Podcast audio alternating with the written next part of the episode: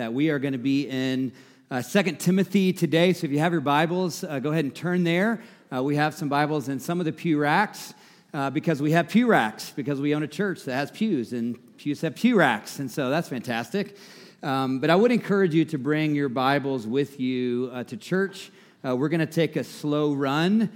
Uh, at Second Timothy. If you were a part of the journey in the fall, we worked through First Timothy uh, in the fall. We began that, I think it was on September the 18th. And in that particular message was an overview of 1st and 2nd Timothy, a lot of context about Ephesus, where Timothy is pastoring, a lot of context about the Apostle Paul, Timothy, their relationship.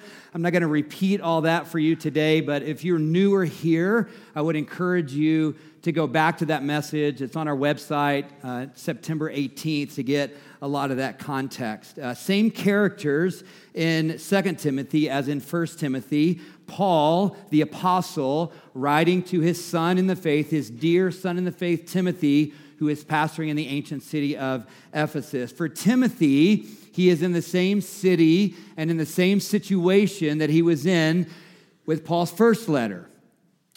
A difference in 2 Timothy is that Paul is now in a very different situation.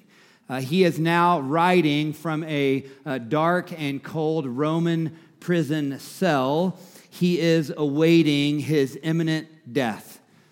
And so I, I, I want to encourage you as we think about this letter today, as we begin this, you need to consider the context of which Paul is writing, and you need to consider uh, the emotion that Timothy certainly was feeling as he is reading this letter uh, from his mentor, Pastor Paul. Uh, Second Timothy is a clear uh, and quite bold call for Timothy, and not just Timothy, but for the church that he was leading in Ephesus, uh, to persevere in, su- in suffering. And it wasn't a call to persevere if you are facing suffering, it was a call to persevere in the reality of the suffering that you are currently in that we share in the sufferings of Christ and we hold to the hope that we have in the living God in his death and in his resurrection. Um, it's a very personal letter, a very personal letter. Um, personal details as we read through the letter uh, reveal a man, Paul, settling his accounts and preparing for his death. In 1 Timothy, uh, the language was Timothy, we must fight the good fight of faith. And that phrase repeated three or four times.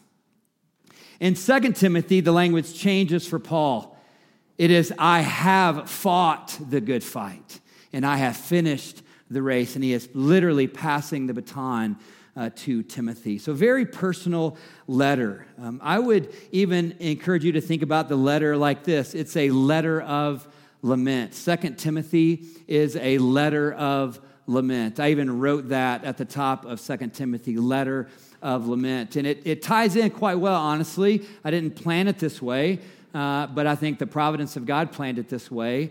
Uh, that we are stepping into this letter of lament coming uh, out of the last three Sundays that we've had together, engaging on lament in our lives. What does it look like for us as a people of God to hold our sorrow and our hope all at the same time? And that lament holds that space together, and we will see the theme of lament in this, um, in this letter. Paul speaks even today in our passage today of their shared tears the tears that he has and had, and the tears that Timothy has and had. And he speaks of their shared grief. And we're holding hope and joy and peace in the midst of those realities. Um, it's four chapters.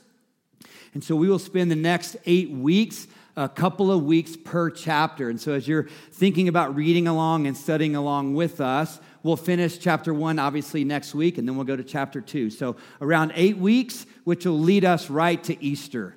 Uh, and so Easter is on April 9th uh, this year. So we'll be in 2 Timothy leading up to Easter. Here's an outline uh, of the letter uh, by chapter, pretty simple outline and uh, lots of exhortation. Again, Paul facing imminent death, end of his life, lots of exhortation to Timothy. He's passing ministry to his son in the faith. Chapter one, guard the treasure of the gospel, endure for the sake of the gospel.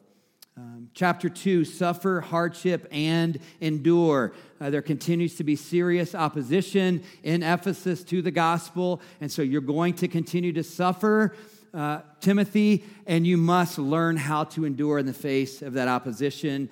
Uh, chapter 3 stand firm, hold fast to the truth of Scripture. 2 Timothy 3 16 and 17 is that verse that you, most of you heard before, that all Scripture is God breathed and it is useful.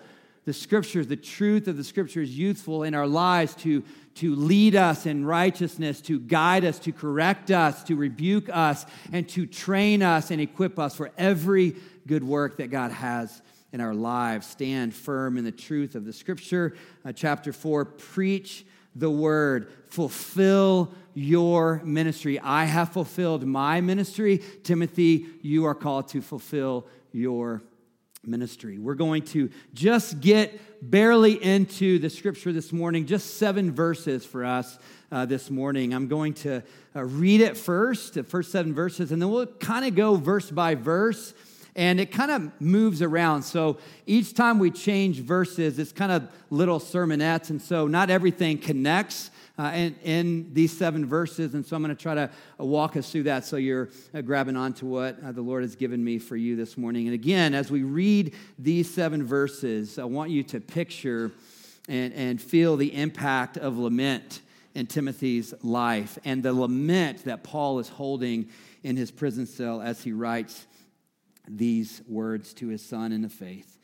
So 2 Timothy chapter 1 verses 1 to 7 this is the word of the Lord, the living scripture, alive and profitable for us this morning. Paul, an apostle of Christ Jesus, by the will of God, according to the promise of life that is in Christ Jesus. To Timothy, my dear son, grace mercy, and peace from God the Father and Christ Jesus our Lord. I thank God, which I'll just pause there, facing death, writing to Timothy in tears, gratitude, operating in gratitude, even in the midst of the great sorrow that he was feeling in his own heart. And not only thanking God, a heart to serve God, whom I serve uh, that Greek word that's translated serve in my NIV can also be translated worship. I'll talk about that in just a minute, why it's important for us to hold both of those realities together. I thank God, whom I serve as my forefathers did, with a clear conscience. As night and day, I constantly remember you in my prayers. Recalling your tears, I long to see you so that I may be filled with joy. I have been reminded of your sincere faith, which first lived in your grandmother Lois and in your mother Eunice, and I am persuaded now lives in you also. For this reason, Timothy, I remind you to fan into the flame the gift of God, which is for you through the laying on of my hands. For God did not give us a spirit of timidity, or God has not given us a spirit of fear, but God has given you a spirit of power and a spirit of love and a spirit of self control. The word of the Lord for us this morning. Um, verse by verse, let's just walk through this together. Paul begins the letter uh, by reflecting on his past.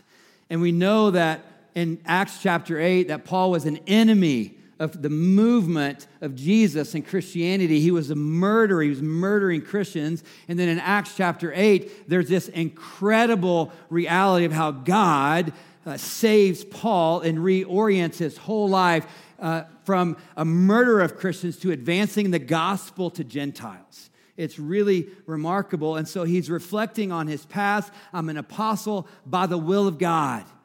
God did this for me, in me, through me. And then he reflects on his future according to the promise of life that is in Christ Jesus. It's not surprising that given Paul's literal circumstances, anticipating his death, that he is leaning into the promise of life, eternal life that is in Christ Jesus. This sounds, this first verse for me, it, it sounds and feels for me like what Paul wrote to the church in Philippi, uh, Philippians 1:21, famous verse that you may have heard before where Paul says, "For me to live, to live in the reality of the present, to live as Christ, but to die is, does anybody know? Gain.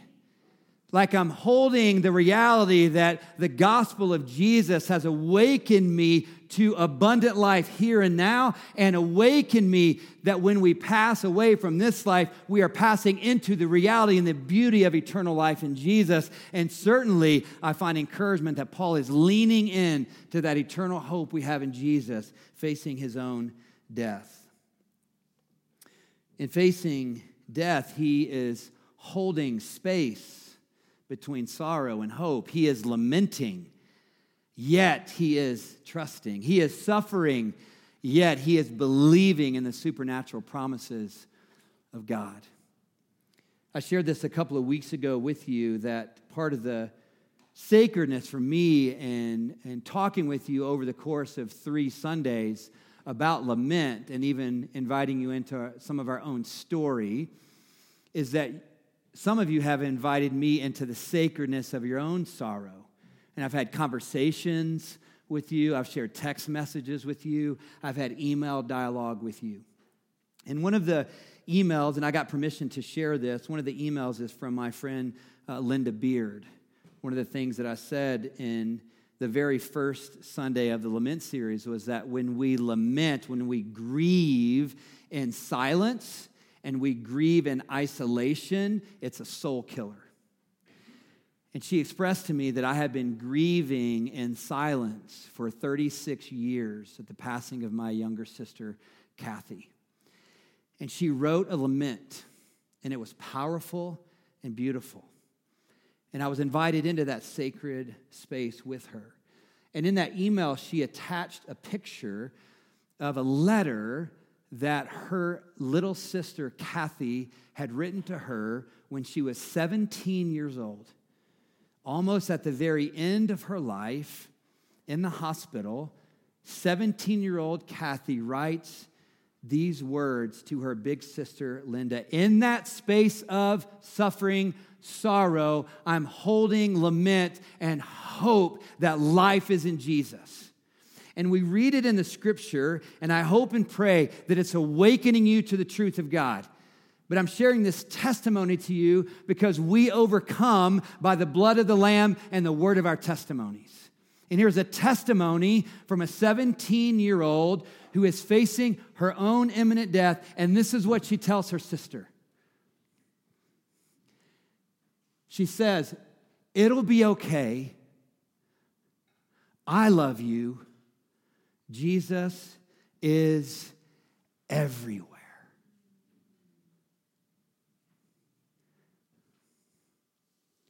Christ, Jesus is everywhere. Linda, I am holding hope, and I'm praying that you are holding hope as well. That's really powerful. Christ Jesus is everywhere. Paul uses Christ Jesus or Jesus Christ 32 times in the pastoral letters 1 Timothy, 2 Timothy, Titus. When I was, when I was a, little, a little guy, I used to think that Christ was Jesus' last name, right? Um, it's not. It's not his last name. It's the title of his messiahship. It's the reality that he is the long awaited Messiah. You could also translate that Greek word for Christ could be translated Messiah or anointed one. Jesus the Christ. Jesus the Messiah. And Paul makes it clear over and over and over again we have hope in our suffering. We can persevere because Jesus is the Christ.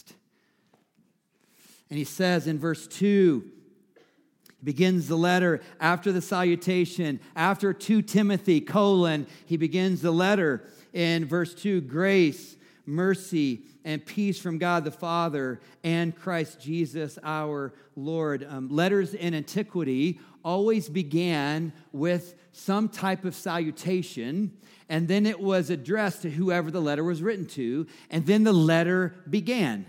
And so, verse 2 is the beginning of the letter. What's the first word of the letter? If you have your Bible open, after he says to Timothy, my dear son, what's the first word of the letter?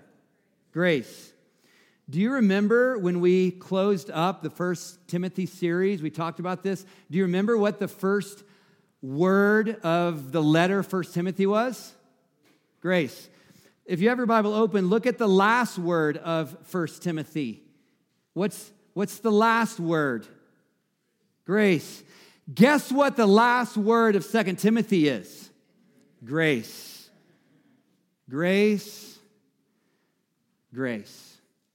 There is a lot of exhortation in First Timothy and a lot of exhortation in Second Timothy. And everything, this, this, all these exhortations, this, these calls to persevere in suffering, all of the urging, all of the rebuking, everything spoken falls in between grace and grace. Now, I'm a grace preacher and I don't apologize for it. But here's the reality I'm not making this stuff up. This is in the Bible. Every pastoral letter, every letter that Paul writes in the New Testament, which is the majority of the letters in the New Testament, they start with grace and they end with grace. Grace on grace. From the fullness of God, John 1:16, the vision verse for our whole church we have received. We have not earned. We have not clamored for it. We have not done anything to get it. From the fullness of the heart of God, you have received grace on grace. And so I'm, I want to ask you, like, why do you think that is? Why do you, why do you think that Paul begins and ends every letter with grace and grace? It's because we don't have the power to do any of it on our own.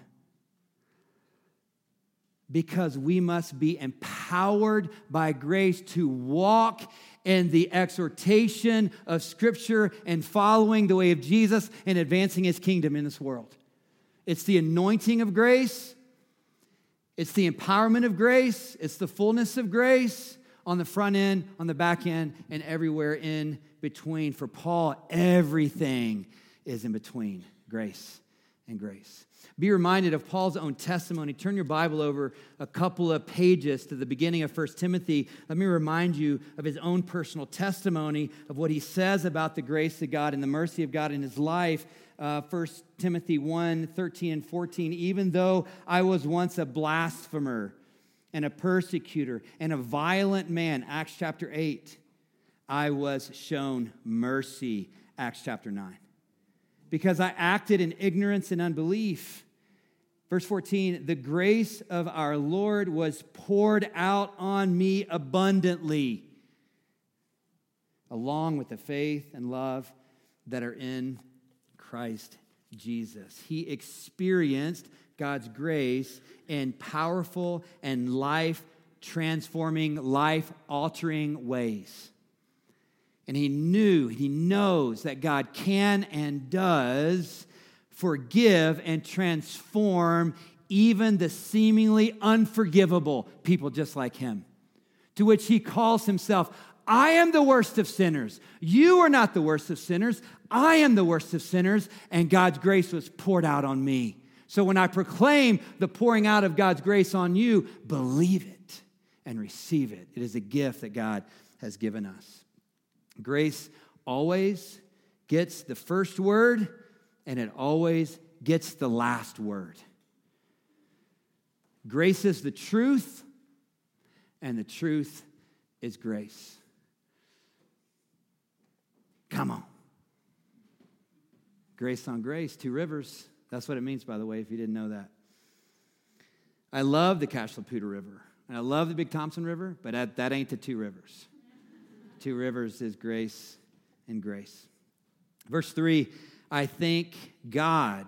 Remember, in his prison cell, facing death, I thank God, whom I serve, whom I worship, as my forefathers did. Timothy, I constantly remember you in my prayers. I'm recalling your tears. I long to see you so that I may be filled with joy. Uh, leading in Ephesus had to have been hard for Timothy. And we know that it was hard for Timothy because the first letter begins with Paul urging him to stay there and not pull the ripcord and leave. Again, picture Timothy reading this letter of lament privately, deep emotion. Paul is tender, right? I, I'm recalling your tears. I long to see you. There's no guarantee that Paul's going to see Timothy again, but he's long, He has his heart longing to see Timothy. He's tender. Timothy is tender. Yet hope, yet hope, service, gratitude, somehow, some way, is very much alive in the midst of all those tears and all that longing. And I'm wondering if you have ever experienced this before in your own life. Uh, tears, longing for something, but there was no guarantee that what you're longing for would actually happen, but our hearts are longing. But yet somehow there was worship and gratitude in the midst of that. Um, non believers would look at you and call you foolish. But I'm wondering if you have ever experienced that before, perhaps at a celebration of life service, perhaps. Sadness, tenderness, grief, and yet hope, gratitude, and worship very much alive. It's what the scripture calls supernatural comfort. Paul calls God himself the God of all comfort in Second Corinthians chapter 1. And then this call, like, because God is the God of comfort and we've received his supernatural comfort, we can comfort one another in the ways that we ourselves have been comforted. And so, even in the midst of sorrow, tears, longing, we can operate in gratitude, service, and worship. It's supernatural but I've experienced. I wonder if you have experienced it before. I believe it's so important for us to not let go of those things in our grief and our laments, not to let, not let go of gratitude, not to let go of worship and serving. Again, that Greek word that's translated serve in the NIV can also be translated worship. And it's really important, I believe, for us to see uh, worship and serving as the same reality. I think sometimes we think, oh, this is worship this is what we do when we worship. We gather together and we, we sing praises. And certainly, certainly that is worship. Certainly it is. But I will tell you that the humble servants are the most Holy Spirit filled worshipers that I know. The servants. When we do our fifth Sunday, scattered Sunday, and our language is, hey, we're still having church, but we're just not having church in this way we're going to gather and then we're going to scatter and serve projects. And we're going to worship. And what I want to give you a, a visual of, because that Greek word can be translated serve and worship, it's both the same. This, this is worship. I mean, we look at it and it's like, man, it was, by the way, it was really cold last Sunday. Was like negative temps. You remember last Sunday? And this life group is out serving our neighbors, blessing our neighbors, shoveling their sidewalks, and uh, giving them hot cocoa just as a way to say thank you. We see you. We're glad you're our neighbor. This is at the Alpha Center, one of our mission partners. We're doing a deep clean. Uh, this is at Lighthouse, uh, Sober Living for Men. Lindsay sharing some of her story related to her brother. Uh, this is at Serve 6 8. And I look at these pictures and I go, what do you see here? Do you see people serving? or do you see people worshiping? The answer is yes. I see people serving and worshiping.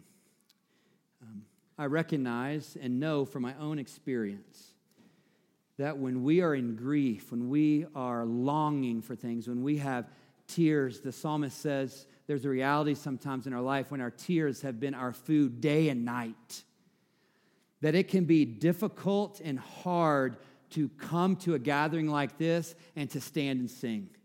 I can remember that vividly in my life. It can be hard to do that. It can be challenging to pray and to thank God. And I remember feeling really stuck around that. And I spoke to you uh, a few weeks ago at my friend Al, and he was my grief counselor. And this is what he told me one day. He told me, he goes, Jason, you need to find space in your grief to do something for someone else once a day. I don't care how big it is, I don't care how small it is, but you need to find space once a day to serve someone else. Write a note. It doesn't matter what it is. Why did he tell me to do that? Because he understood that in serving, you are worshiping. And in worshiping, you are serving. And I was stuck staring at my grief, being overwhelmed by my own grief. He literally was just saying, You need to serve someone, and in serving someone, look up. Because when you're serving someone, you're worshiping. And when you're worshiping God, you're looking at God. And God began to create some traction in my soul. I'll never forget that counsel. Verse 5. Verse 5. This is a family dynamic, right? Sincere faith. He talks about Timothy's uh, mama and his grandmama. I'm from the South, so we say mama and grandmama, okay?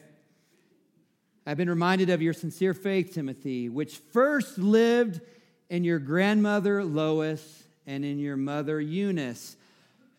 The gospel, the hope of the gospel, is being passed from one generation down to the next generation, down to the next generation. And Timothy was a recipient of that discipleship, that ministry, and Paul brings it to his mind.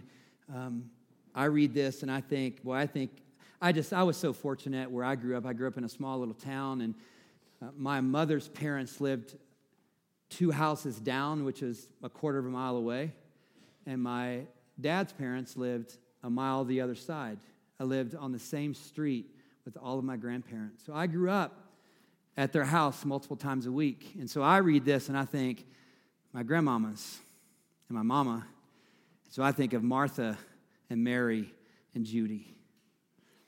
And uh, I don't know, I don't know how this all works, but I believe that there's something really special and really powerful about praying grandmamas and praying mamas. There's something. And uh, so be encouraged by that, moms and grandmoms in the room. Like, you pray for those kids, you pray for those grandkids. Um, encourage one another in those ways. Timothy was a recipient of that. Uh, what I want to point out on this is there is major impact when discipleship happens in the home. And I would say to you, it's the most effective discipleship that there is when our children are receiving discipleship from their parents. Uh, parents, you are the primary disciple makers of your children. Our heart, Becca's heart, uh, all the volunteers that are caring for your kids right now on the other side of the building is to come alongside you, certainly, to care for your children, to love them, to point them to the hope and the grace we have in Jesus. But I want to say this in an exhorting kind of way, an encouraging kind of way. Do not depend on one hour a week to disciple your children in the faith of Jesus. You must carry the discipleship primarily in your home. Um, we, just like Lois and Eunice, are raising up the next generation of Jesus followers and leaders. Um, and I would even say this this um, class that we're doing, Foundations class, what is the gospel? How do we read and study the Bible? How do we grow in our faith? That might be a, a class that you might need parents just to get some equipping tools from really gifted teachers like Jody, Greg, and Paul that you can take what they're giving you and give it down to your children. Just a thought for you to consider um, as we offer that class in the coming weeks. All right, we'll close six and seven. Let me read this. Let me read this again with you. For this reason, for what reason? For the reason that you have sincere faith, Timothy.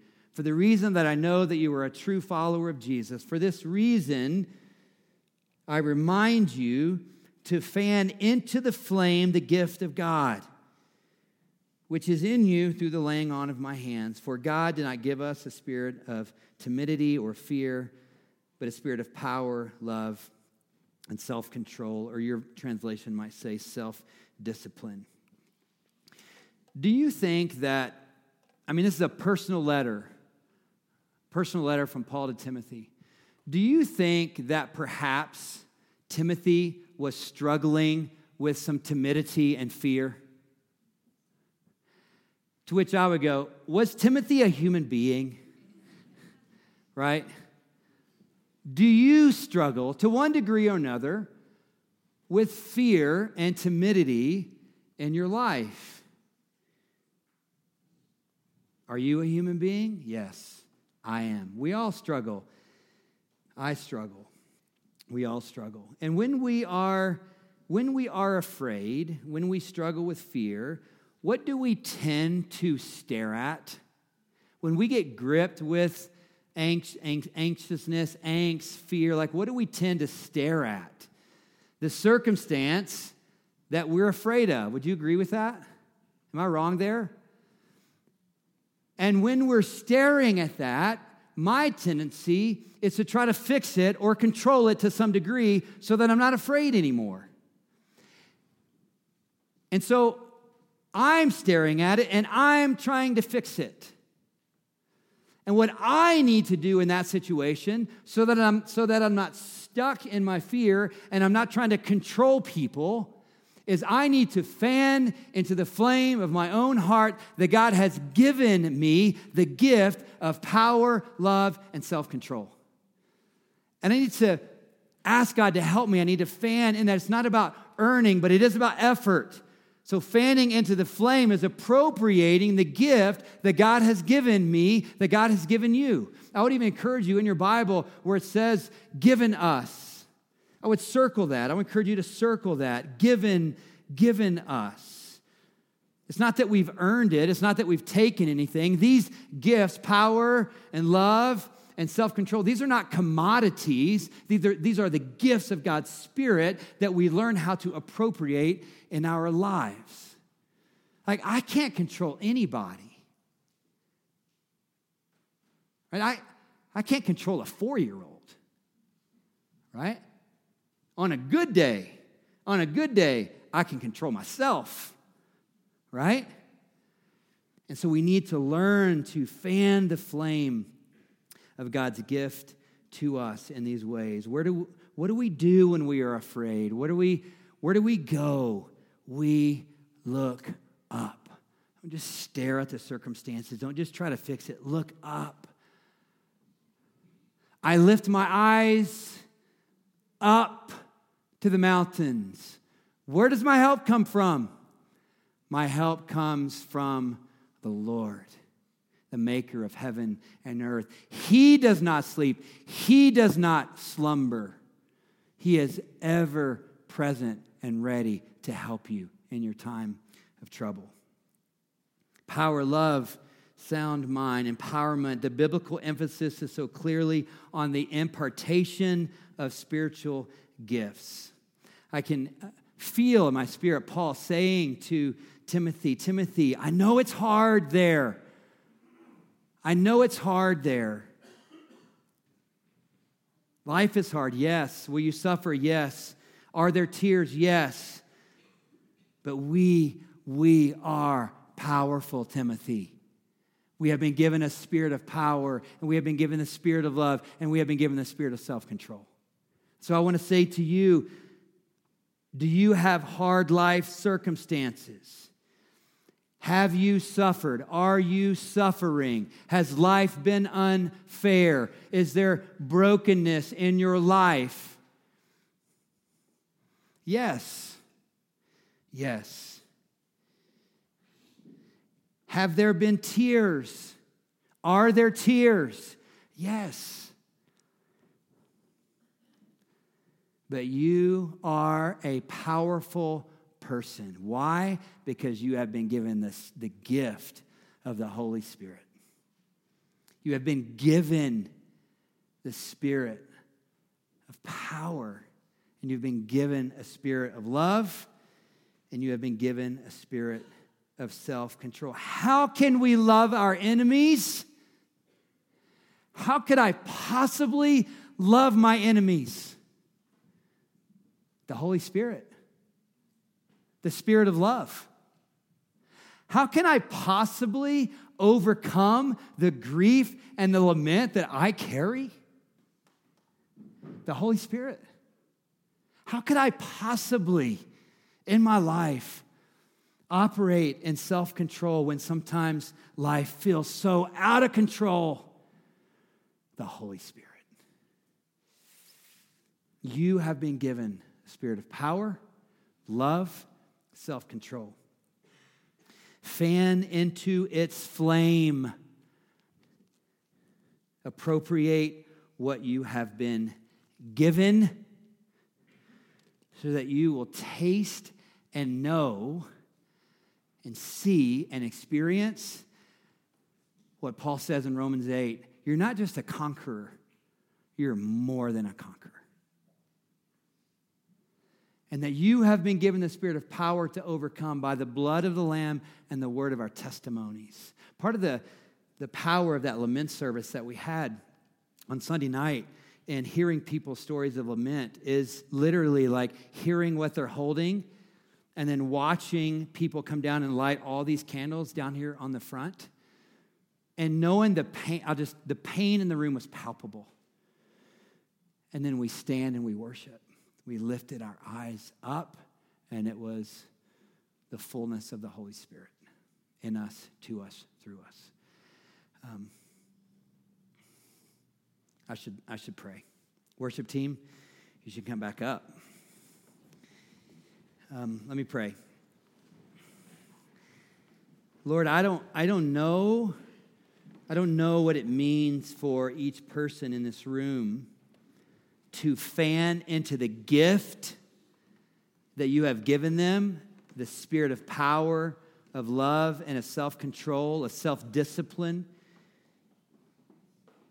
I don't know what that means for each person, but I do pray, God, that you would give each person wisdom and strength and courage and fellowship with one another to help us raise our gaze from our fear, from our sorrow, to the mountains, to heaven, to receive the strength that you have given us to be more than conquerors and to overcome. Lord, we truly want to continue to learn what it means practically in our lives to hold the space between our tears and our hope.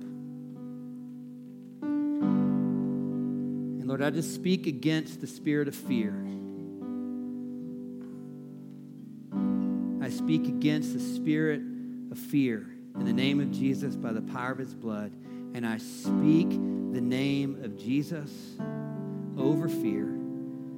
I speak the Holy Spirit in us over fear. And I pray, God, for deliverance, healing, peace that passes understanding.